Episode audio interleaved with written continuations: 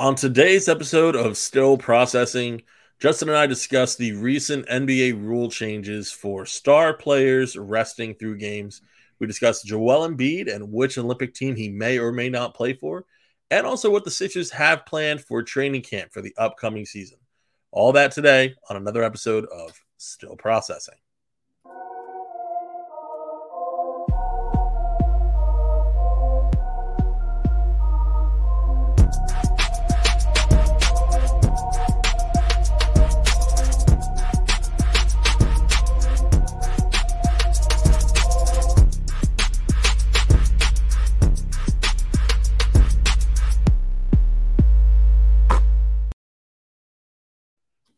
Hello and welcome to another episode of Still Processing, a 76ers podcast. I'm your host, Zach Ciavolella, here with, as always, my guy, my co-host, Justin Crosby. Justin, how you doing this night? I'm doing all right. Philly just lost, so a little down, but another day. You know, another day right now, another day playing Atlanta. Other Phillies lost, unfortunately, you know. Uh Spirit's going to be down for a little bit. Going to be a little bit back up tomorrow uh, when the Eagles take the field, though. Uh, at least they they should be, you know. So uh, go birds and all that. But uh, we got a little bit of Sixers stuff to talk about, and it's yep. it's not the it's not the juiciest week in in Sixers in Sixers drops. Uh, I think it was uh, Kyle Neubeck who uh, jokingly tweeted out earlier today when the team officially signed Danny Green. He was like, the Sixers move the fans have been waiting for, and it's uh, it's been slow. It's been slow, you know, waiting for a James Harden trade, trying to figure out, you know, what this team's actually gonna look like. Nick Nurse, of course, saying months ago it's gonna be a different team. Here we are. It's still the same team, except you have. Danny Green. You know what is what is this season going to look like? What's this team going to look? It's hard not to get frustrated at times, you know. It's uh, yeah. and and listen, we're we're the still processing pod for for for good reason. You know, we we talk about that kind of stuff. You know, it's uh, it is a for lack of a better word, a process. You know, we have to constantly process our emotions with regards to this team. Uh, but you know, it's it's just kind of life being the Sixers fan and uh, following this team as of right now, and hopefully it changes soon, but it's not expected to. So for now, we take a look at some news that's going on around the league and how it relates to the Sixers. Yeah. And the first thing today, obviously, the big news uh, for the NBA today is the recent rule changes uh, that are being enacted in regards to players resting stars so first and foremost, you know, let's let's talk about what a star is because that has it's an overused word, a lot of different connotation to it. So just for some clarity before we kind of dive right on into this is uh, when we're talking about a star, the league is defining this as a player who has been an all-star or a member of an all NBA team in at least one of the past three seasons. So uh, that's obviously guys like Joel Embiid, Nikola Jokic, Kevin Durant, Giannis Antetokounmpo. And then it's also guys like James Harden, Ben Simmons. A lot of guys actually qualify for this list. So it's I think I saw the the, the full list is like 45 or 48 people, and it's uh it's lengthy, you know. So uh, it's something that's going to be implemented starting this season. Uh, you know, there are fines that can be put in place uh, against teams. You know, at least hundred thousand dollars. They're saying. Uh, there's actually like five different rules that come to this. So, Justin, I'm going to kind of speed through these rules for you, and uh, then we'll kind of just take a look at what our takeaways are from this new agreement. So, uh, the first is just that no more than one star player is unavailable to rest for the same game, uh, or, or rather, no more than one player is uh, able to sit due to rest for the same game. Uh, they kind of phrase it kind of funny in the article I'm reading here. But so the team we think about first and foremost is the LA Clippers. We've seen them do that with Kawhi and Paul George a lot. Uh, it's simple. You just can't schedule rest for two guys on the same day, right? Perfect. Makes sense. Uh, the second is that teams must ensure that players are available for national TV and in season tournament games. I mean, that makes sense from a financial standpoint for the NBA. Uh, you know, when you have teams in the national spotlight, uh, which obviously for the national televised game that is the case. The in-season tournament is the new brainchild of uh, the the NBA this year. Of course, they want to see their top stars playing in it. You can't be resting guys in it. Uh, on top of that, teams must maintain a balance between uh, number of one game absences for a star player for home games and road games. And the preference is that they miss the home games. So if, if that scale is going to be unbalanced one way or the other, you're missing more home games than you are road games. You figure that's because that player is going to play in that city a lot more than on the road. Uh, then you go on, teams must refrain from having any long term shutdown or near shutdown when a player stops participating in games or plays in a materially reduced role in circumstances affecting the integrity of the game. The longest rule of the five by far. We'll break that one down a little bit here. Uh, finally, fifth, uh, and finally, the teams must ensure that a healthy player uh, resting for the game is still present and visible to the fans. Don't want to have a situation where a player is uh, a healthy scratch and they're also nowhere to be found. I, guess standing on the float and doing the uh, the Miss America wave is is good enough in this case. So, uh, Justin, looking at these rules uh, that are now in place, what what's your immediate takeaway from them? I mean, you knew it was coming. I think that I mean everybody's going to originally blame this on Gregg Popovich because the Spurs started doing this in like 2017 or maybe like 2016 like they've been you know resting their stars and on like ABC primetime games and stuff like that. So, you know, I don't want to say it's gotten out of hand, but I mean, I think they've been trying to like lower the amount of games that the players play anyway. So, like, I feel like the the thing for that was to low manage guys, and now that it's affecting the bottom line, um, TV games, uh, ratings, even fans. Like, you know, LeBron going to Indiana once a year. Like, you know, kids who are LeBron's fans or whoever you want to say fans all over the world, all over the country. So they want to see their star players. So I think uh, this was bound to happen. I'm surprised that uh, some of this stuff got through the NBA Players Association. was agreed upon, but um, I guess you got to give some to get some because what I guess the new bargaining agreement you can like purchase the team and all this other crap. So I mean, at the end of the day, I feel like you got to give a little to get a little. So I, that's probably what the compromise was. But in the end, I mean, who knows what's going to happen with James Harden right now? But if James Harden is not a Sixer, this will only really be affecting Embiid, and we're kind of used to Embiid's scheduled off days specifically around back to backs and three out of four nights or five and seven nights and things like that. So I don't think this will be anything new. I think the Sixers will be strategic. And again, as Sixers fans or people who, Sixers fans in general, or people like us who follow the team and report on the team, I don't think it'll be anything different for us. I think they're going to be strategic about it. And he misses home games now. So I feel like it is what it is. But um, around the league, like you said, Clippers, I feel like the Phoenix Suns are a type of team now that will do that.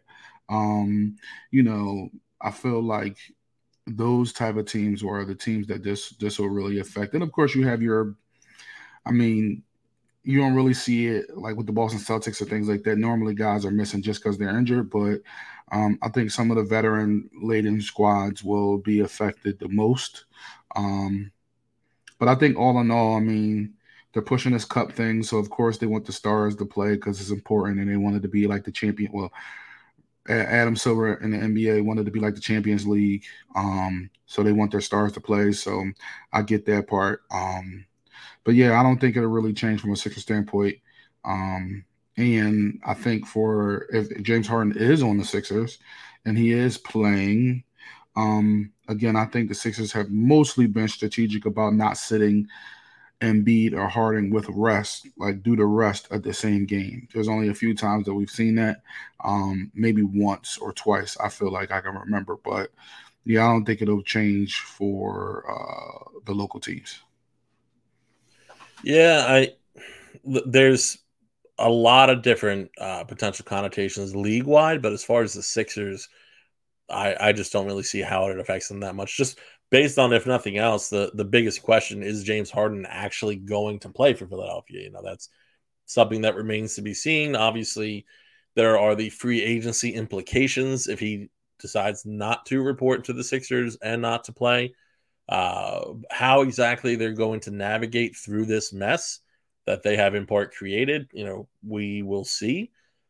It's it's it's going to be interesting. I can tell you that much. But uh, what what I think is really interesting is if the Clippers do land James Harden, uh, and then and again, as is now very well known, that is not going to happen in exchange for Paul George. So if the Clippers land Harden, they will have Harden, Paul George, and Kawhi Leonard. You wonder how many times they're going to violate this before the season's done. I mean, you're you're talking about a repeat offender, I'm sure. So, uh, what that really looks like if you are a repeat offender in this criteria, you know, we talked about the fines uh, being upwards of a hundred thousand dollars. Uh, there are different tiers, basically. Uh, if you are a repeat offender, so uh, so the first time it's a hundred thousand dollars for a first time violation. Second time it's a two hundred and fifty thousand dollar fine, uh, and then a one point two five million dollar fine for a third violation. Uh, and they here's the crazy thing: after that, it's just a million dollars more than your last fine. So uh, you can just go up and up and up, and this is just going to keep climbing for some teams. Uh, so the Clippers are probably going to be in there regardless, but especially if they do land Harden, uh, that's that's definitely going to be something for them. So uh, it's going to be interesting to see how some of these teams adapt to it. This is just one more in a series of moves the league has made to encourage players playing more often. Uh, obviously, we know about the restrictions on players playing games in order to qualify for certain awards MVP, All NBA team, Defensive Player of the Year, Most Improved Player. Uh, Got to at least play 65 games, or if not that, 62 games, suffered a, a season ending injury, uh, and played in at least 85% of regular season games played by his team prior to the player suffering said injury. That comes straight out of the article Bobby Marks of ESPN wrote that really summarizes all this perfectly. I feel like so. If you want to dig deeper and read more about this, definitely check out Bobby Marks' article because it just it it's a lot, but uh, it's it's something that's going to be a part of the foreseeable future for the NBA. And and you're right. You know, Pop. I don't want to put it on Pop, but it was the Spurs and and Pop. you know that really instigated this entire thing, set that snowball to begin with, because they were winning with 40 year olds on the roster. Like it, it, it, wasn't like it is now, where, where you know now you're resting just about anybody any given night. And and, and Kawhi did rest some nights. So let's not act like uh, he he didn't even in in well Toronto. That was a big story as well. Obviously when he got traded there. Uh, so it's it's happened to other guys too. Situationally, it started you know to keep Duncan, to keep Tony Parker, Ginobili fresh, and it's just snowball. But uh, I I think the idea of playing players in more games is actually good for the league. Obviously, it's good for things like revenue. It's good for the fans. I think it's good for the players too. Uh, and I I'm probably not remembering correctly who said this.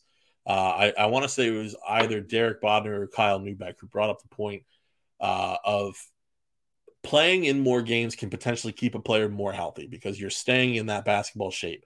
And they were speaking specifically of Joel Embiid, where I agree this applies to very much so. But staying in that basketball shape could keep you healthier than taking off these, you know, a, a, an excessive amount of load management games. You know, uh, staying fresh for the playoffs is all well and good. That's not always by not playing in the game, you are not always staying fresh. You know, there are other ways to stay fresh. There are ways to play your game to keep your body healthy come playoff time. And and Joel has has implemented several of those aspects into his game. And that's why he, he falls every five minutes, it feels like, you know, and it's frustrating to watch. But according to him and his camp, that is to relieve any potential extra pressure on his feet, keep him healthy. And it's like that's kind of stuff that you can do while staying in shape. So not only are you preventing potentially an injury from being a tad out of shape, but on top of that, your performance is theoretically even higher because you're in better shape come playoff time. So there's not a hundred percent right or wrong way I feel someone can feel on this matter. Uh, obviously, a lot of it is the NBA trying to make sure that they're putting the best product out there every night, which, yeah, as a business is their right, of course. Um, we're we're just gonna have to see which teams are, are willing to eat those fines and, and which teams aren't, which I think personally is gonna be the most fun of all this. So uh, we're we're definitely gonna see that going on uh, this year and going forward.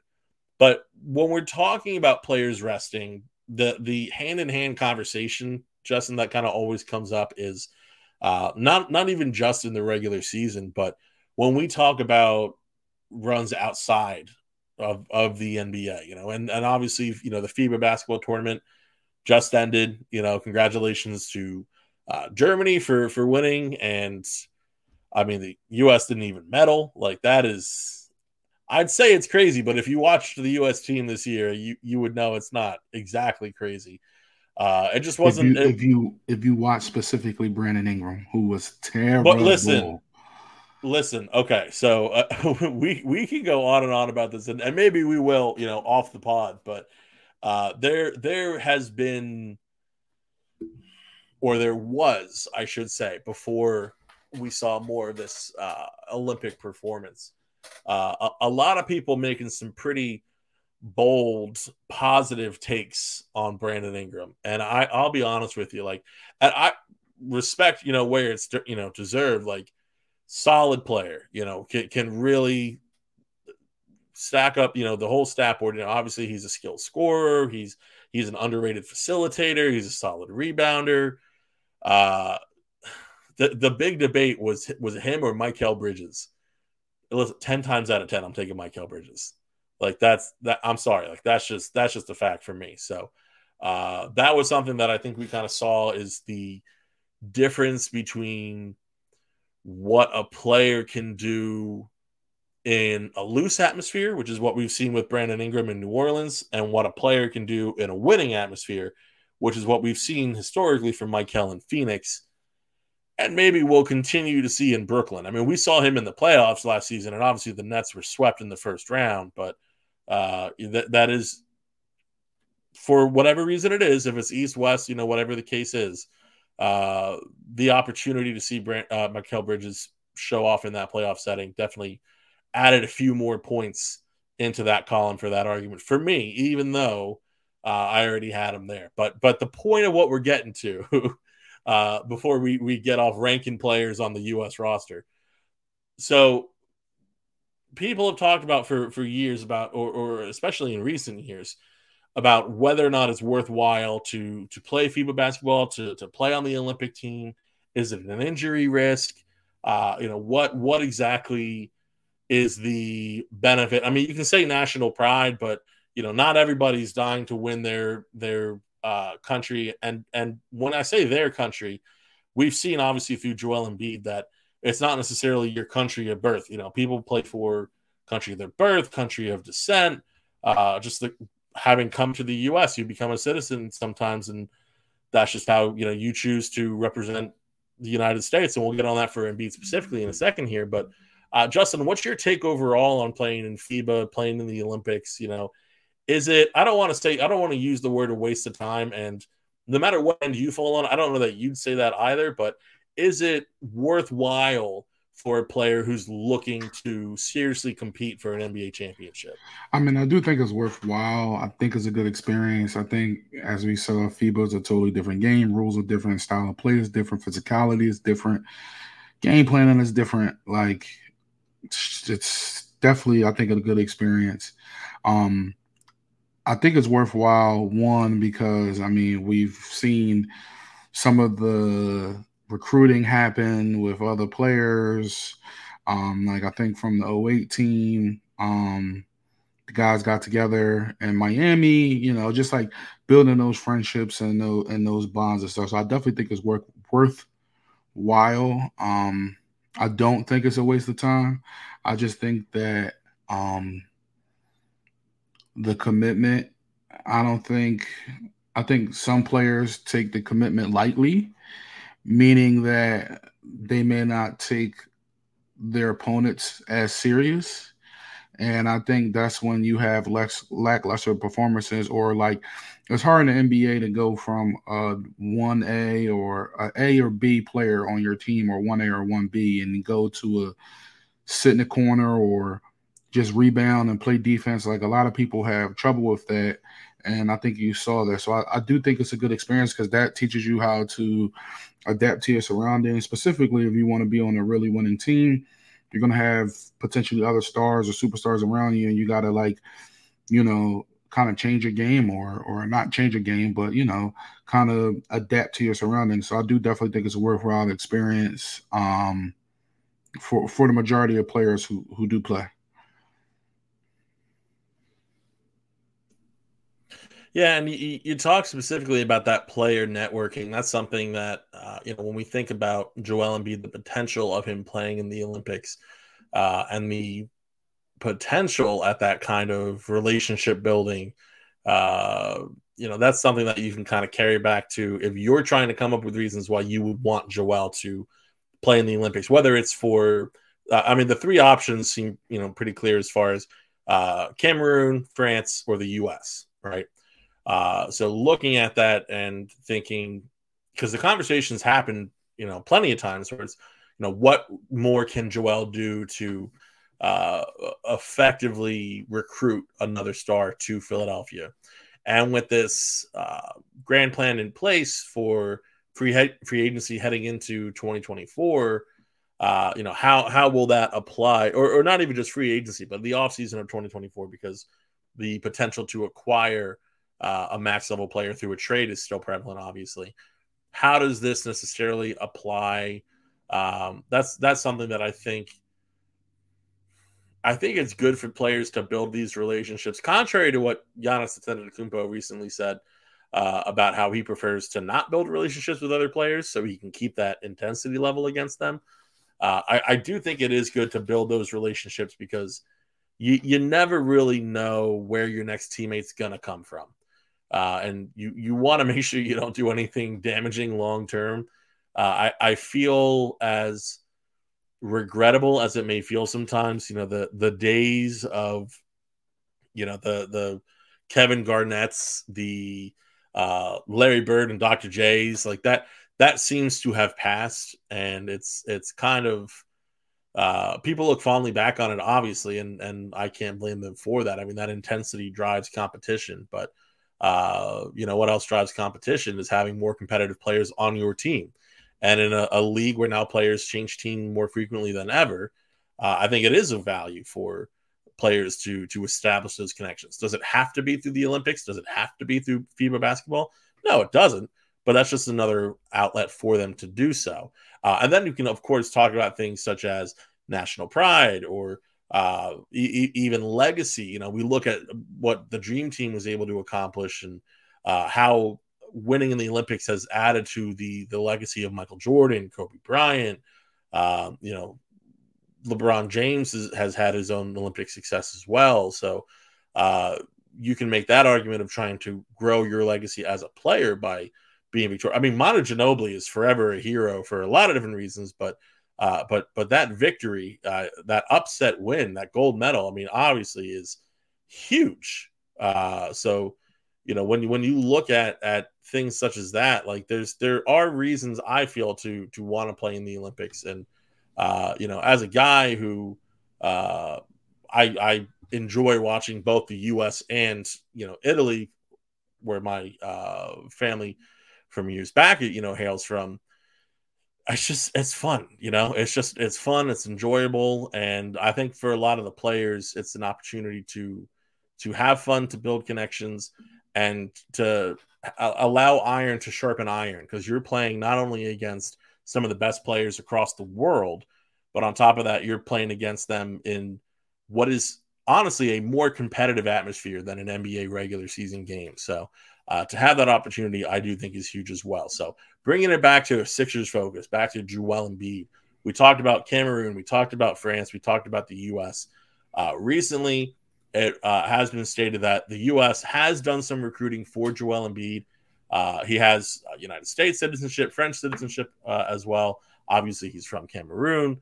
So if he were to join an Olympic roster going forward, do you have a preference of any of those three landing spots where you would like to see Joel? And that could be for whatever reason, whether it's you know linking up with another player, rubbing shoulders, and maybe they come to Philadelphia, whether it's you think it's the best for his legacy, whatever it is.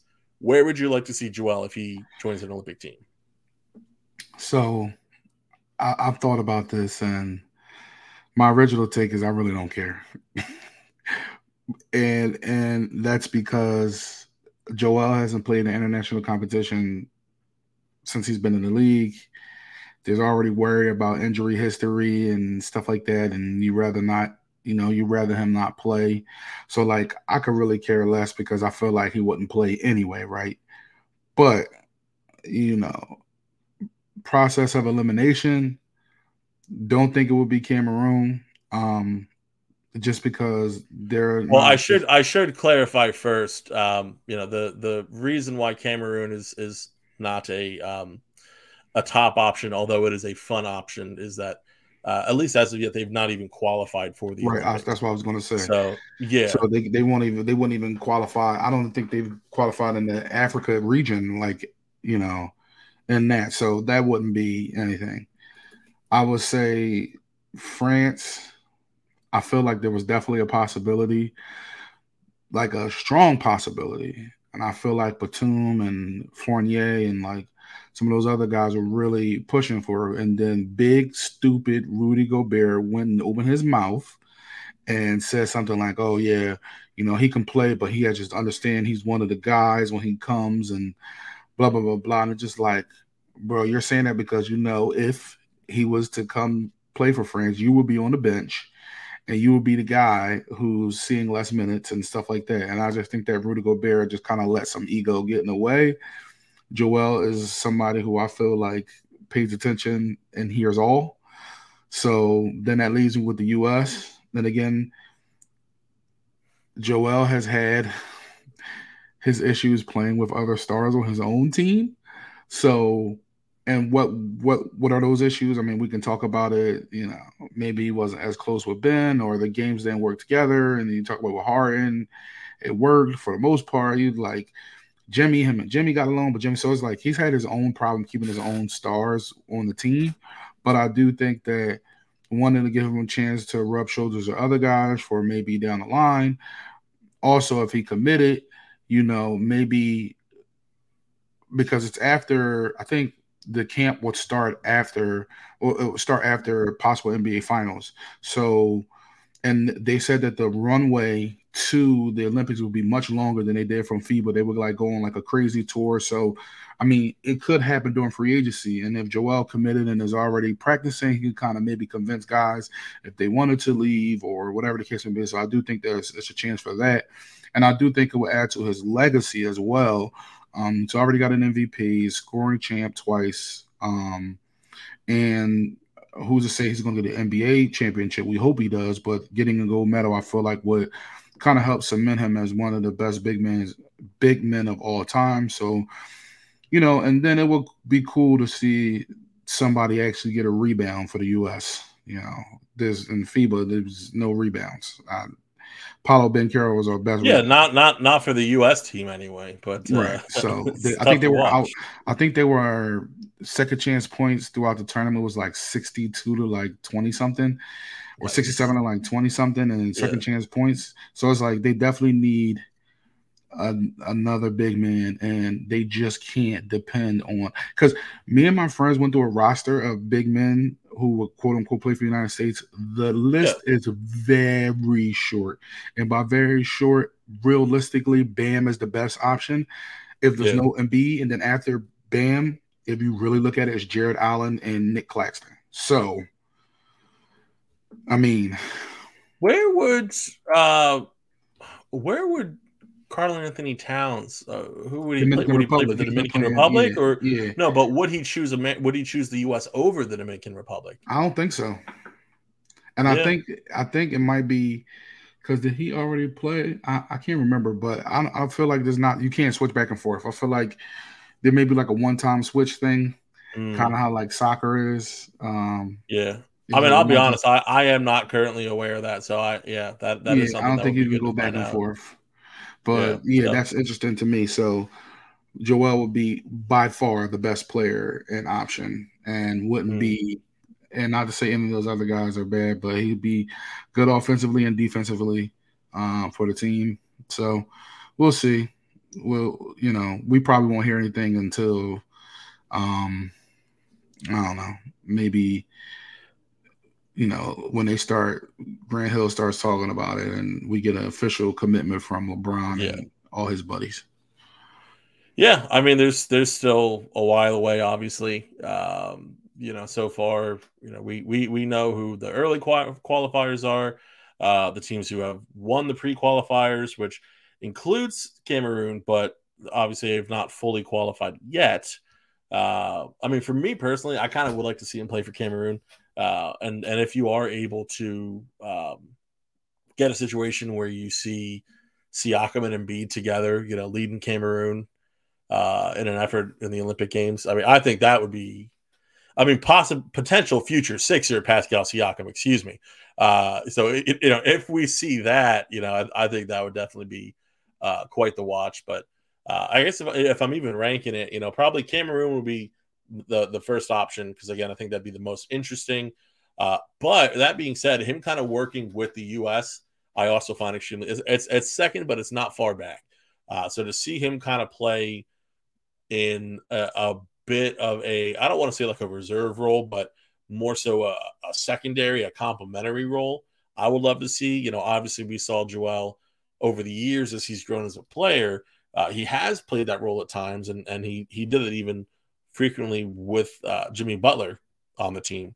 Uh, and we were able to see much more of a defensively focused Joel, uh, Joel who is just a rebounding machine. And so, uh, if we're, I, I, wouldn't mind if even going forward. I mean, obviously, the Sixers are going to need him to score in bunches if they're going to have any chance, just given the rest of the talent on the team. However, uh, if Nick Nurse can find a way to alter the game, unlock it a little bit, so not only is he an even more adept playmaker, which we know is a focus uh, of the team going forward. But that we get that defensive engagement again, that we get that uh, to a degree rebounding engagement. You know, we don't necessarily want him diving for every loose ball just for for health reasons. You know, ideally we would make some moves around the margins of the roster so we have guys who uh, can do that for Joel. But if we can get that kind of more well-rounded game out of Embiid, I think that that bodes very well for the team's chances at finally winning an NBA championship, the first in over 40 years. Uh, so I I would love to see it, him play for the U.S. for that reasons because we kind of get to see him play like that. And on top of that, yeah, it's not bad to see him kind of rub shoulders with guys and see you know kind of what what falls as it may. Again, it's still a long while away. Um, so by the time that the games actually play, the Sixers will have spent their free agency money, but obviously there's a lot that goes into it leading up uh, to those Olympic Games. So there's a lot of opportunity to make those relationships beforehand. And France, I'm not mad at him playing for France, you know, and you, you have him next to Wembanyama, obviously. And I think, like you said, Gobert's on the bench at that point. Uh, it, it is an interesting thought. Evan Fournier probably still playing for them. Uh, and, and it's it's not a uh, it's not a bad team. It's not a team that I wouldn't want to root for. Uh, it's just uh, it's not quite as interesting to me as the other two options, though. Uh, I, me personally, I would like to see him be playing the Olympics to keep his body in game shape throughout the offseason. Not that he's not constantly working, you know, his ass off during the during the offseason, but uh, just playing live basketball is different than than any other form uh, of exercise or offseason workout routine. So, uh, personally, I'd love to see it. It remains to be seen if he has any interest in it. You know, so far he's been non-committal, but there's still plenty of time for a decision to be made. So, uh, we'll see what ends up happening with that. But right now, we're not really focused on Joel Embiid training for the Olympics. We're more so focused on Joel and the Sixers training for the upcoming season. And so, with that said, training camp is just right around the corner. We found out that they're actually heading out to Colorado State University in Fort Collins to spend their entire training camp. I think it's like three days. Uh, so they're going to be spending out Fort Collins. Uh, what is very interesting right off the cuff is just that, uh, well, they're in Denver, uh, practicing in that higher elevation, practicing in the land of the reigning NBA champions, the Denver Nuggets.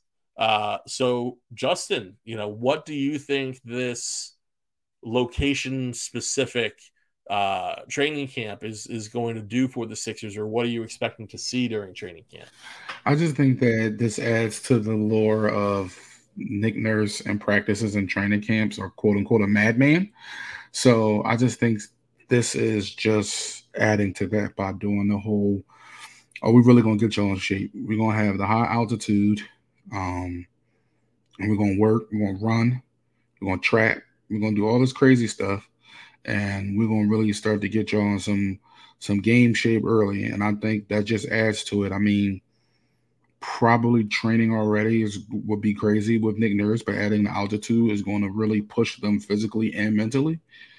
Um, so I mean, I think absolutely it's it's something. I mean, I know, you know, people, you know, talk about going to Denver and just like walking and breathing much harder and having you know, kind of like headache because the air and stuff like that. So like, can only imagine like, you know, we talk about like teams playing sports there and stuff like that. Like, you know, Rex Ricky Sanchez, they always have a joke saying it's like uh it should be illegal to have a team in Denver because the altitude is like a, an advantage.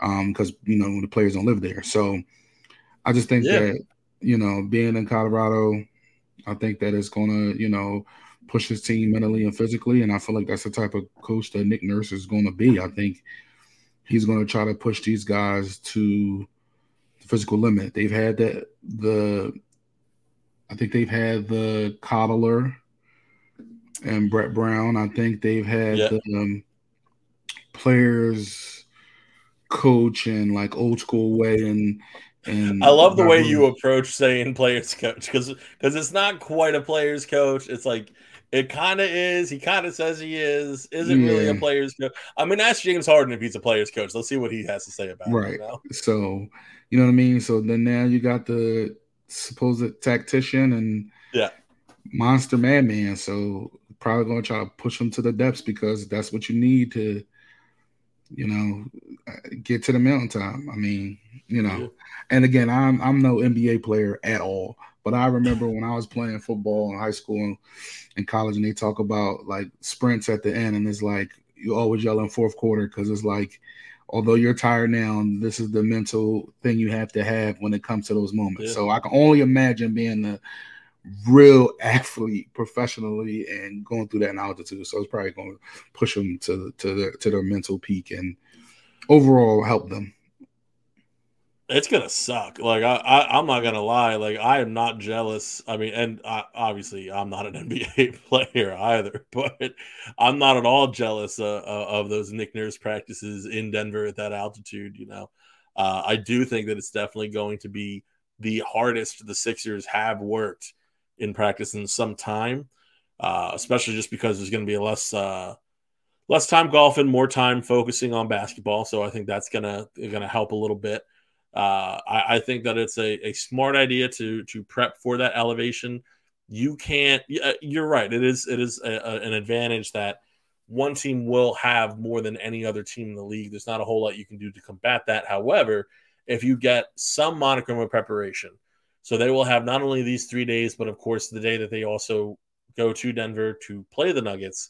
Uh, that is more than they would have if they just played the Nuggets once. So by having that opportunity, if for some reason the Sixers were to make it to the finals, if they were to face the Denver Nuggets, which at this point they are the favorite coming out of the West, having just won uh, the NBA Finals, yeah, it makes sense to to play to beat, the, you know, to to prepare to beat the best. So uh, I think the decision is fantastic. The only question that I still have, and I want to get your thoughts on this, uh, what is the likelihood of James Harden participating in this camp? Zero to none. Like, I don't think he's showing up at all. And if he does show up, it's going to be after they have to play uh train in the altitude Denver. I'll tell you that. Yeah, I mean, it doesn't exactly, and and this is you can also see the same thing about the Nick Nurse hire, uh, and I I did when they hired Nick Nurse. It doesn't exactly scream James Harden uh, when when you think about this training camp, and uh, not that James Harden. I, think it's a misnomer to say that James Harden doesn't work hard. Of course he does. You know, he's he's one of the greatest NBA players of all time. Uh, he is probably a top 10 offensive player of all time, if not higher. Uh, so when you look at his entire career, it's not that he doesn't work hard, it's that he works on his terms, basically. So, uh, do I envision him having a great time, especially given the recent circumstances in Philadelphia and just kind of kumbaya with the rest of the team in a training camp? I, no, I don't. I don't see that happening. Do I think that there's going to be one or two stories that breaks during training camp or around training camp?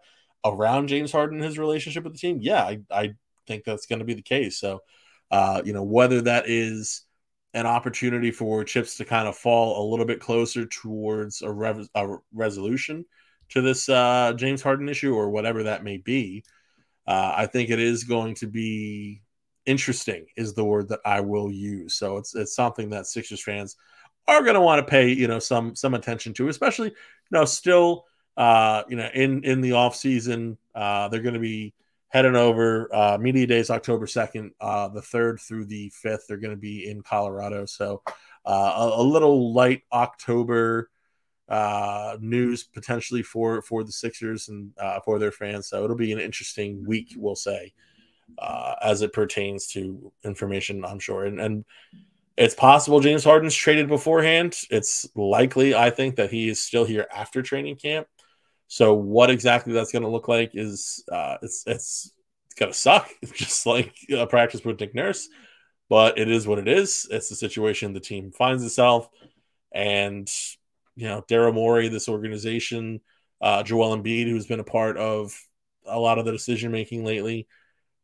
They're going to do what they can to put this team in the best position to win. You know that's that's the focus is winning. The focus is not uh, appeasing anyone who is disgruntled uh, the the focus is not even maximizing this year. The focus is maximizing the window, and that's kind of what the uh, the thought process has been the entire time.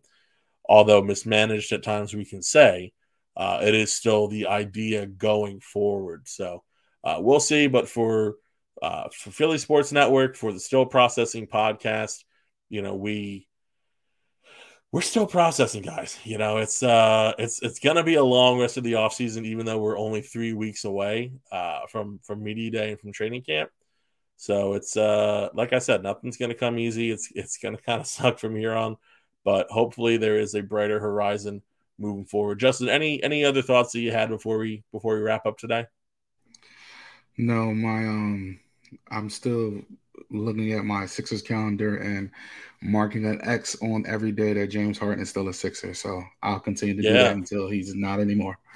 You're gonna you're gonna run out of ink, my friend. I'm gonna tell you that right now. uh, again, from Philly Sports Network, from the Still Processing Pod, you know, we want to thank you all for for listening, for joining us today. Uh, and listen, just like you guys, we are still processing.